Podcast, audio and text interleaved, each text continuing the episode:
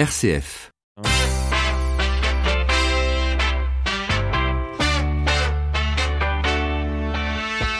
12h30, 13h, ça fait du bien. Melchior Gormand. Et oui, ça fait du bien d'être avec vous, au moins jusqu'à 13h. Au menu aujourd'hui, Europe, non pas en parlant des élections européennes, mais en évoquant le prix Hippocrène qui récompense des projets d'éducation à l'Europe. La remise des prix s'est déroulée hier au Parlement européen à Strasbourg. Alors que retenir de cette journée? Ambiance et témoignages dans quelques minutes et en direct avec notre invité. Et puis taper sur des héros Disney, mais pour la bonne cause, c'est le principe d'un dispositif inauguré mercredi dernier au CHU d'Angers. Les précisions dans une bonne idée vers midi 50. En attendant, bienvenue à tous. Nous sommes le mercredi 29 mai. Jusqu'à 13h, ça fait du bien sur RCF. Et on commence tout de suite cette émission en parlant d'une démarche expérimentale. Rendez-vous avec l'enseignement catholique RCF. L'enseignement, un accueil de tous, c'est la thématique d'une prospective à horizon de 2030 pour toute l'Académie de Lyon, visant à travailler sur l'école inclusive, l'école pour tous. Des enseignants, chefs d'établissement et référents se réuniront pour réfléchir aux grandes orientations et à la mise en œuvre du chantier alors comment est né ce projet? Les explications de Geneviève Mondon, chef de l'ensemble scolaire Saint-Michel à Saint-Étienne. En 2019, l'enseignement catholique propose une inclusion pour tous les élèves.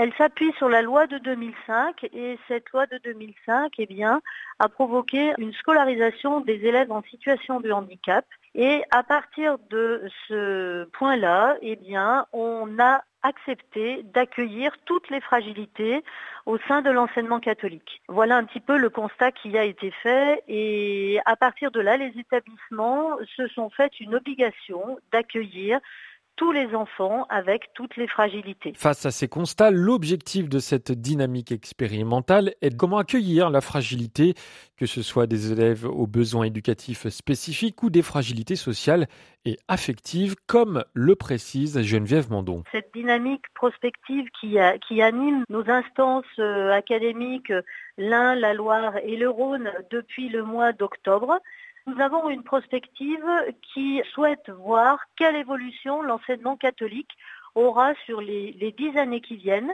Et on a à la fois des thématiques administratives et politiques, la gouvernance, le modèle économique et financier, le découpage territorial. Et puis, moi, j'ai eu la, grande chance euh, d'être pilote d'une thématique qui est une thématique pédagogique et éducative sur la question de la fragilité dans nos établissements.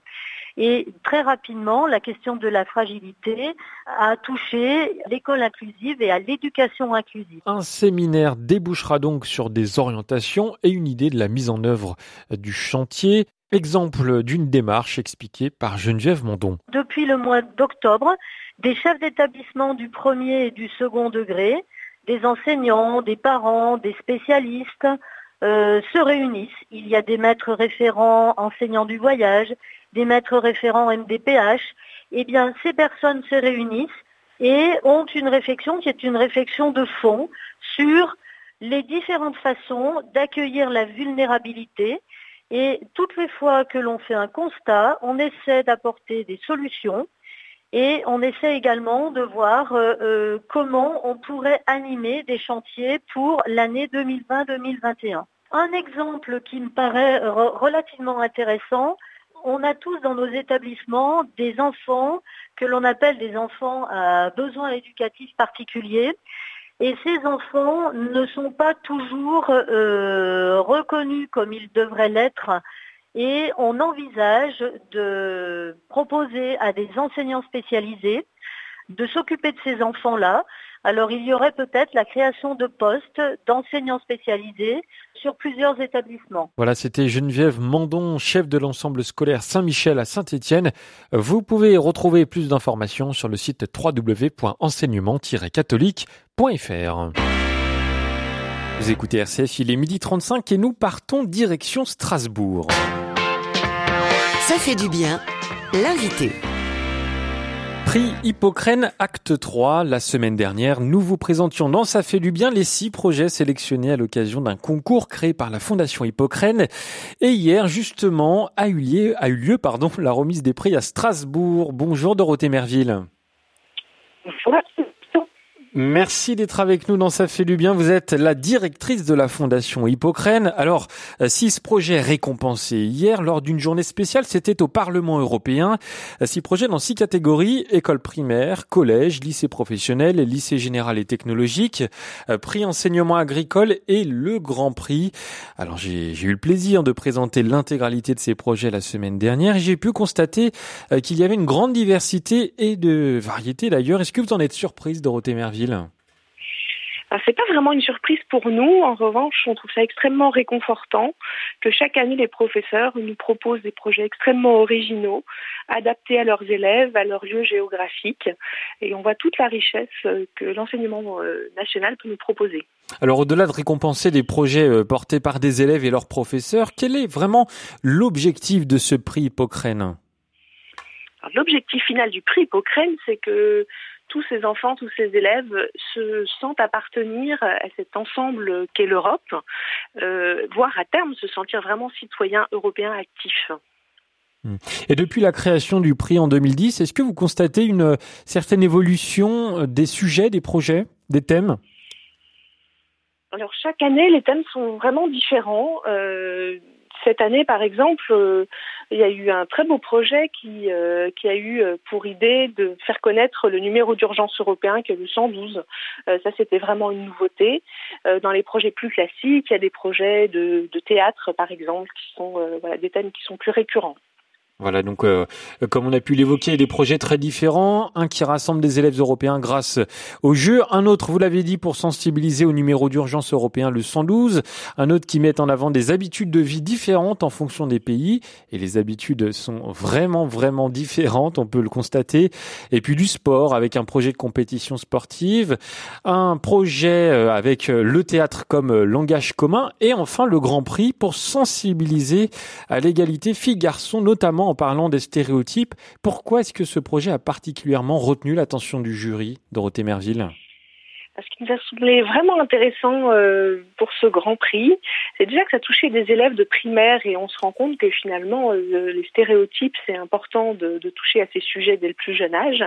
Euh, et il avait cette particularité d'être vu par un prisme européen, c'est-à-dire quatre partenaires qui regardent chacun à travers les affiches publicitaires, les articles de journaux, si eux-mêmes avaient des stéréotypes dans leur pays et ils ont mis ça en commun.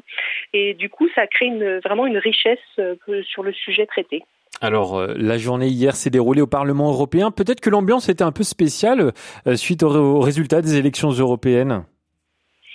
C'était assez spécial. Alors déjà, il faut savoir que deux jours après les élections européennes, le Parlement européen est quasiment vide, et en tout cas vide de députés, euh, puisque voilà, les nouveaux députés ne sont pas encore euh, au travail dans l'hémicycle. Euh, et par ailleurs, c'est vrai qu'on était porté euh, par en fait un, aspect très positif des élections, qui était la forte participation dans l'ensemble des pays européens, qui a vraiment gagné par rapport aux dernières élections européennes. Alors ces élections européennes ont démontré également une participation non négligeable des jeunes à ce scrutin avec une importance pour l'écologie. Que permet, selon vous, aux élèves, aux jeunes de parler Europe en classe assez tôt? Est-ce que ça sert finalement de déclencheur? C'est euh, effectivement notre objectif et nous on le constate, c'est-à-dire que tous ces jeunes, notamment ceux qui viennent de, communautés plutôt euh, rurales, euh, ils n'auraient pas eu l'idée de s'intéresser à l'Europe tout seul et finalement, à travers des projets très concrets de partenariat ou qui leur permet d'être en lien avec des jeunes d'autres pays d'Europe, c'est ça qui déclenche cette envie d'Europe. Alors, on va continuer d'évoquer ce prix Hippocrène encore pendant quelques minutes. 12h30, 13h, ça fait du bien. Melchior Gormand. Sur place hier s'est rendue Lucie Dutin, correspondante à Strasbourg pour Euradio. Alors quelle était l'ambiance hier et que retenir de cette journée de remise des prix? Reportage en immersion au Parlement européen. C'est là que les députés viennent parler Mais c'est géant, maîtresse, je pensais que c'était beaucoup plus petit, moi. Moi aussi. Mais en fait, c'est que dans les photos, ça a l'air plus petit. Oh, on va avoir des millions de. Mais, et t'as vu les drapeaux derrière? Des chuchotements, comme pour cacher la surprise, voire l'émerveillement, lorsque ces élèves découvrent l'hémicycle du Parlement européen à Strasbourg. Et ces élèves, eh bien, ont été invités par la Fondation Hippocrène, qui œuvre pour le développement d'une citoyenneté européenne. Ces 60 jeunes ne sont pas là par hasard. Venus de toute la France, ils sont lauréats des prix Hippocrène pour l'éducation. Les prix lancés en 2010 valorisent un projet scolaire réalisé par des élèves français avec des élèves européens. Les prix sont remis dans plusieurs catégories, aussi bien des écoliers que des collégiens ou des lycéens dans les filières générales et professionnelles. Les élèves travaillent librement sur un projet, aucun thème n'est imposé, mais cette année, une initiative a particulièrement retenu l'attention du jury. Pour Michel Guillot-Rose, vice-présidente de la Fondation Hippocrène, le grand prix remis à la classe de l'école Pierre de Ronsard dans le Limousin revêt une dimension particulière. Je trouve très très bien qu'une classe de primaire euh, ait très intelligemment euh, commencé à discuter des stéréotypes euh, hommes-femmes a priori et, euh, et promu par ce projet cette, euh, cette égalité cette égalité homme-femme tout en travaillant avec d'autres pays et donc donc c'est quelque chose qui va être qui se qui se propage à tous ces pays et je trouve que c'est un projet particulièrement important on a été très très content de de pouvoir lui donner le grand prix en fait. Les écoliers lauréats de ce Grand Prix ont travaillé sur les stéréotypes de genre avec quatre classes européennes situées en Italie, en Grèce, en Finlande et en Roumanie. Et une particularité de ce projet, c'est qu'il a été réalisé dans une langue commune, l'anglais, autant d'occasions de toucher du doigt l'Europe concrète pour cette classe rurale du Limousin, selon son enseignante Elodie Rougier-Terris. Alors, dans ces petites écoles rurales, euh, déjà la, ville euh, qui est à 50 km est très loin. Euh, donc forcément l'Europe c'était difficilement concevable. La Roumanie, euh, bon, bah, c'est très très loin. Euh, enfin voilà, pour eux, c'est une ouverture culturelle exceptionnelle en fait. En attendant, rendez-vous est donné en 2020 pour les 10 ans des prix Hippocrène pour l'éducation à l'Europe.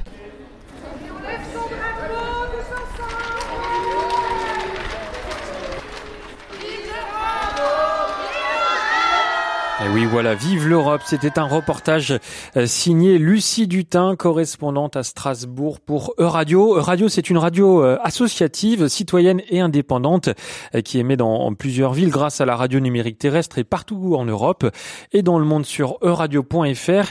À retrouver une information locale européenne qui fait dialoguer l'actualité des territoires avec celle de nos voisins européens. Dorothée Merville, vous êtes toujours avec nous. On a entendu Lucie Dutin terminer en disant rendez-vous en 2020. Vous confirmez? Oui, on confirme. Plus que jamais, euh, on se rend compte que, promouvoir ces projets de partenariat entre jeunes Européens, euh, ça marche. Et donc, euh, on sera ravis de, vous retrouver l'année prochaine avec d'autres projets. Voilà, pour les 10 ans de ce prix Hippocrène, avec peut-être des rendez-vous spéciaux, une grande surprise pour 2020 on va essayer de vous réserver effectivement cette belle surprise et du coup, euh, je ne vais pas vous en parler dès maintenant. bon, bah, c'est noté. Merci beaucoup Dorothée Merville d'avoir été avec nous Ça fait du bien.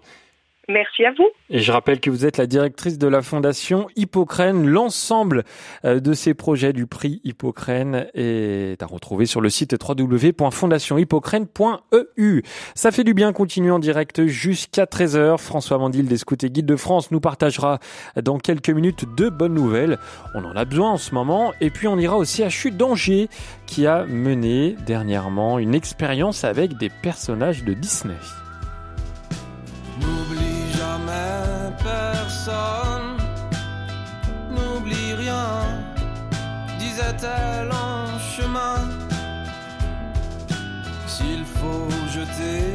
Sa vie. Au-delà des orties, où est la poésie?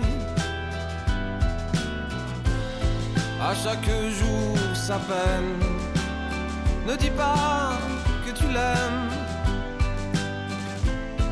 À chaque nuit sa joie, blottie au creux des bras.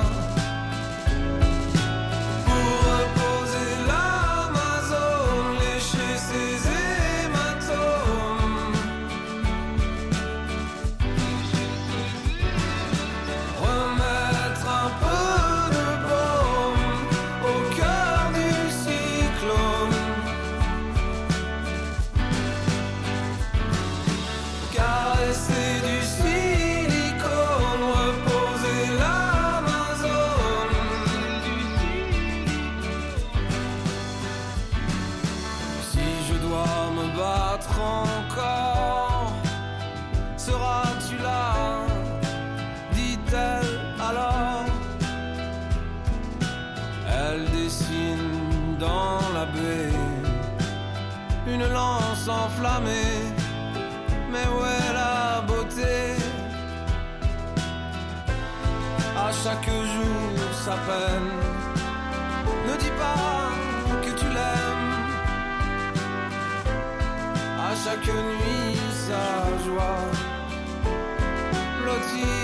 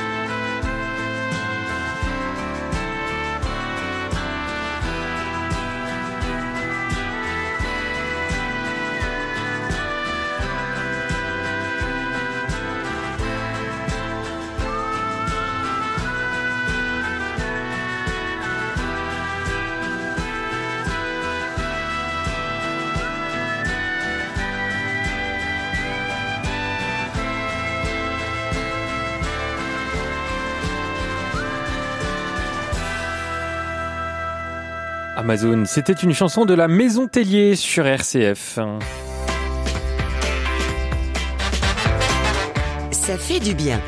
Jusqu'à 13h sur RCF, Melchior Gormand. Il est midi 47, ça fait du bien d'en parler avec François Mandil, le délégué national des scouts et guides de France, qui avait pour nous deux bonnes nouvelles à propos des élections européennes. La première euh, bonne nouvelle, c'est bien entendu la participation, et donc particulièrement la participation des jeunes.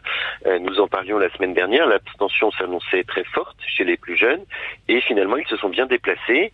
Euh, ils ont été euh, 40% à, se- à- à voter. Alors c'est moins que la moyenne générale, mais c'est déjà un signe encourageant, et c'est vrai dans toute l'Europe. Les jeunes ne votent vraiment pas comme leurs aînés. Les électeurs de, de 18-34 ans ont été largement plus mobilisés par la question climatique que les autres. Or, euh, les jeunes ne sont pas la société de demain, ils sont déjà la société d'aujourd'hui. Et les élus ne mènent, hélas, des politiques qu'en fonction des envies de ceux qui votent.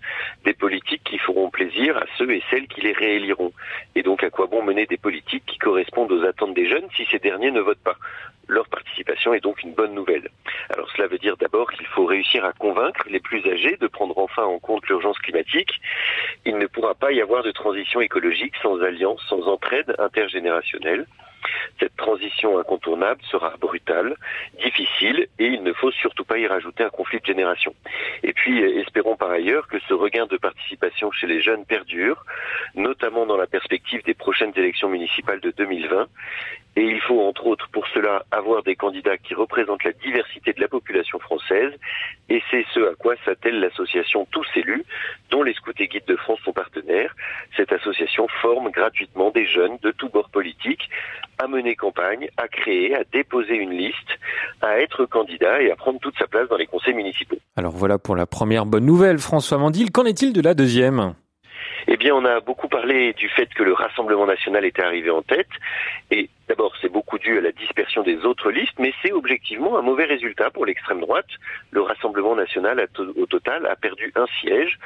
C'est toujours beaucoup trop d'élus, mais c'est important de rappeler que c'est loin d'être un triomphe pour eux. De façon générale, si on fait le calcul, aussi bien à l'échelle française qu'à l'échelle européenne, les anti-européens restent minoritaires. Les mouvements de scoutisme à travers le monde sont très attachés à la construction collective internationale. Nous savons la force de la rencontre, de la discussion. Nous savons que nous sommes d'abord des citoyens du monde en général, des citoyens européens en particulier. Et c'est donc plutôt rassurant pour nous de voir que les poussées nationalistes restent contenues. Finalement, l'Europe reste un espace modéré, plutôt dominé par le centre droit, attaché aux questions de justice et où les préoccupations climatiques progressent, Ce n'est peut-être pas satisfaisant ni suffisant, mais quand on regarde le reste des grandes puissances à travers le monde, on peut s'estimer vraiment heureux. Voilà, c'était François Mandil, le délégué national des scouts et guides de France sur RCF, qui était au micro ce matin de Stéphanie Gallet. RCF, la bonne idée. Mika était de passage mercredi dernier au service de pédiatrie du CHU d'Angers. La célèbre souris était venue inaugurer des jeux pour les enfants hospitalisés. Pas de peluche, mais de gros coussins à l'effigie de super-héros.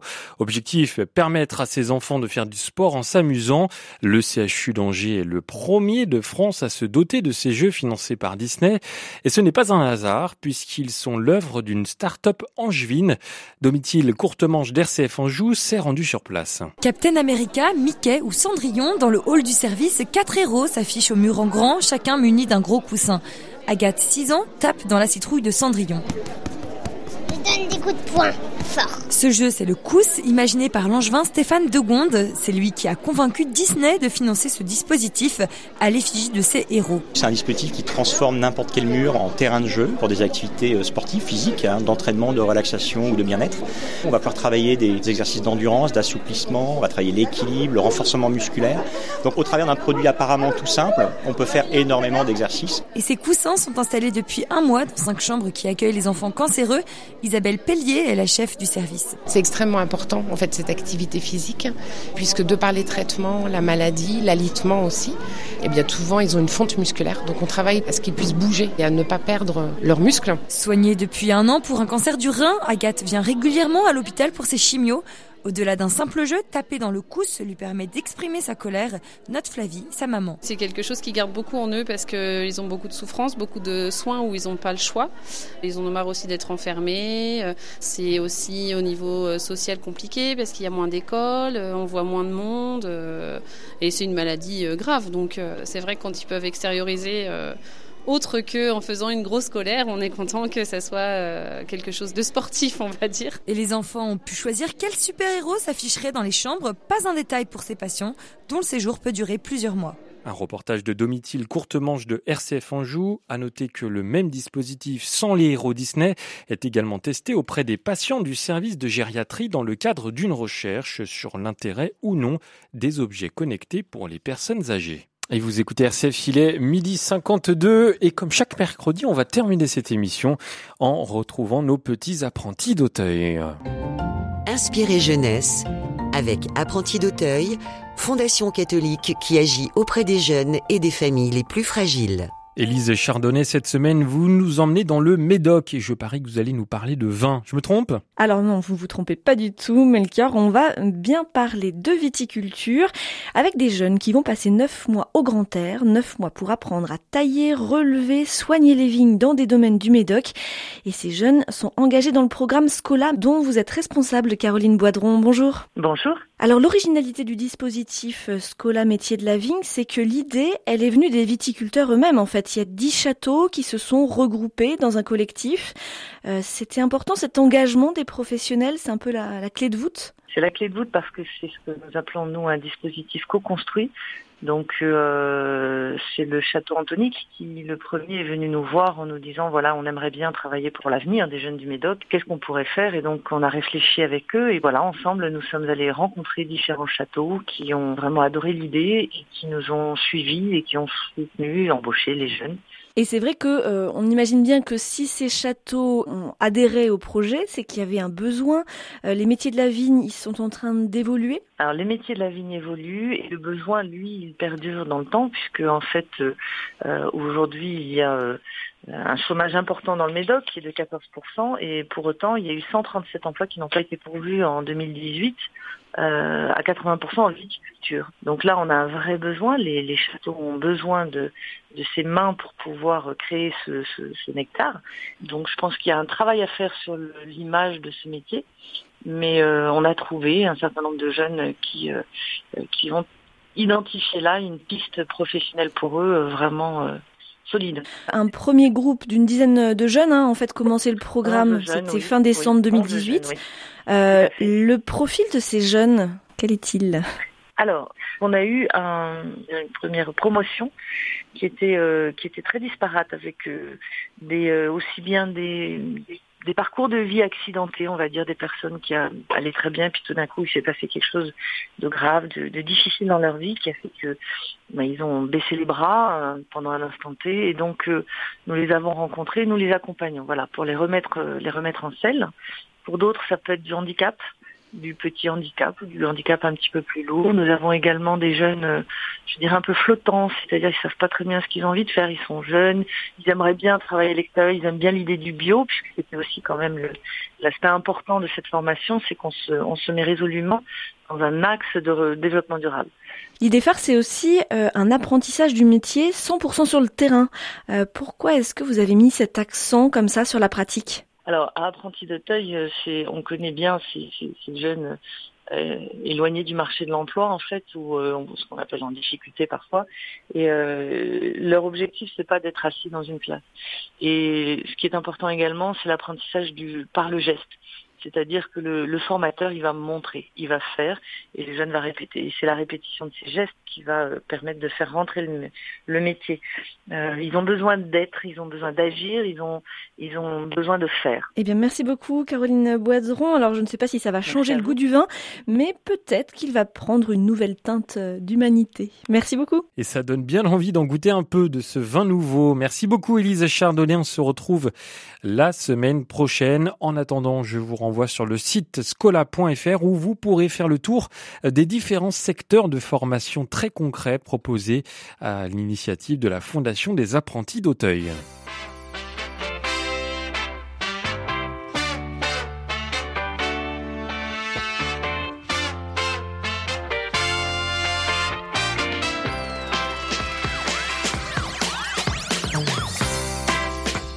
Entendez le générique, ça veut dire que ça fait du bien, c'est déjà terminé pour aujourd'hui. Merci à Christophe Morag qui a réalisé cette émission. Ça fait du bien, revient vendredi, notez bien, car demain c'est l'ascension. On vous proposera une programmation spéciale. J'aurai tout de même le plaisir de vous accompagner, rassurez-vous, entre 12h30 et 15h. Et vendredi, on parlera de l'association Avec nos proches qui épaule euh, les aidants grâce à une ligne téléphonique d'écoute.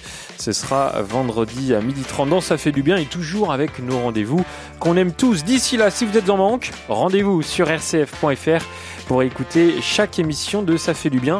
Je vous rappelle également que vous pouvez m'envoyer toutes vos idées d'infos positives ou vos messages. Et si vous avez envie de me parler, c'est également possible euh, par mail à l'adresse ça fait du bien rcf.fr ça fait du bien rcf.fr ou alors sur ma page Facebook Melchior Gormand RCF. Merci pour votre écoute et pour votre fidélité.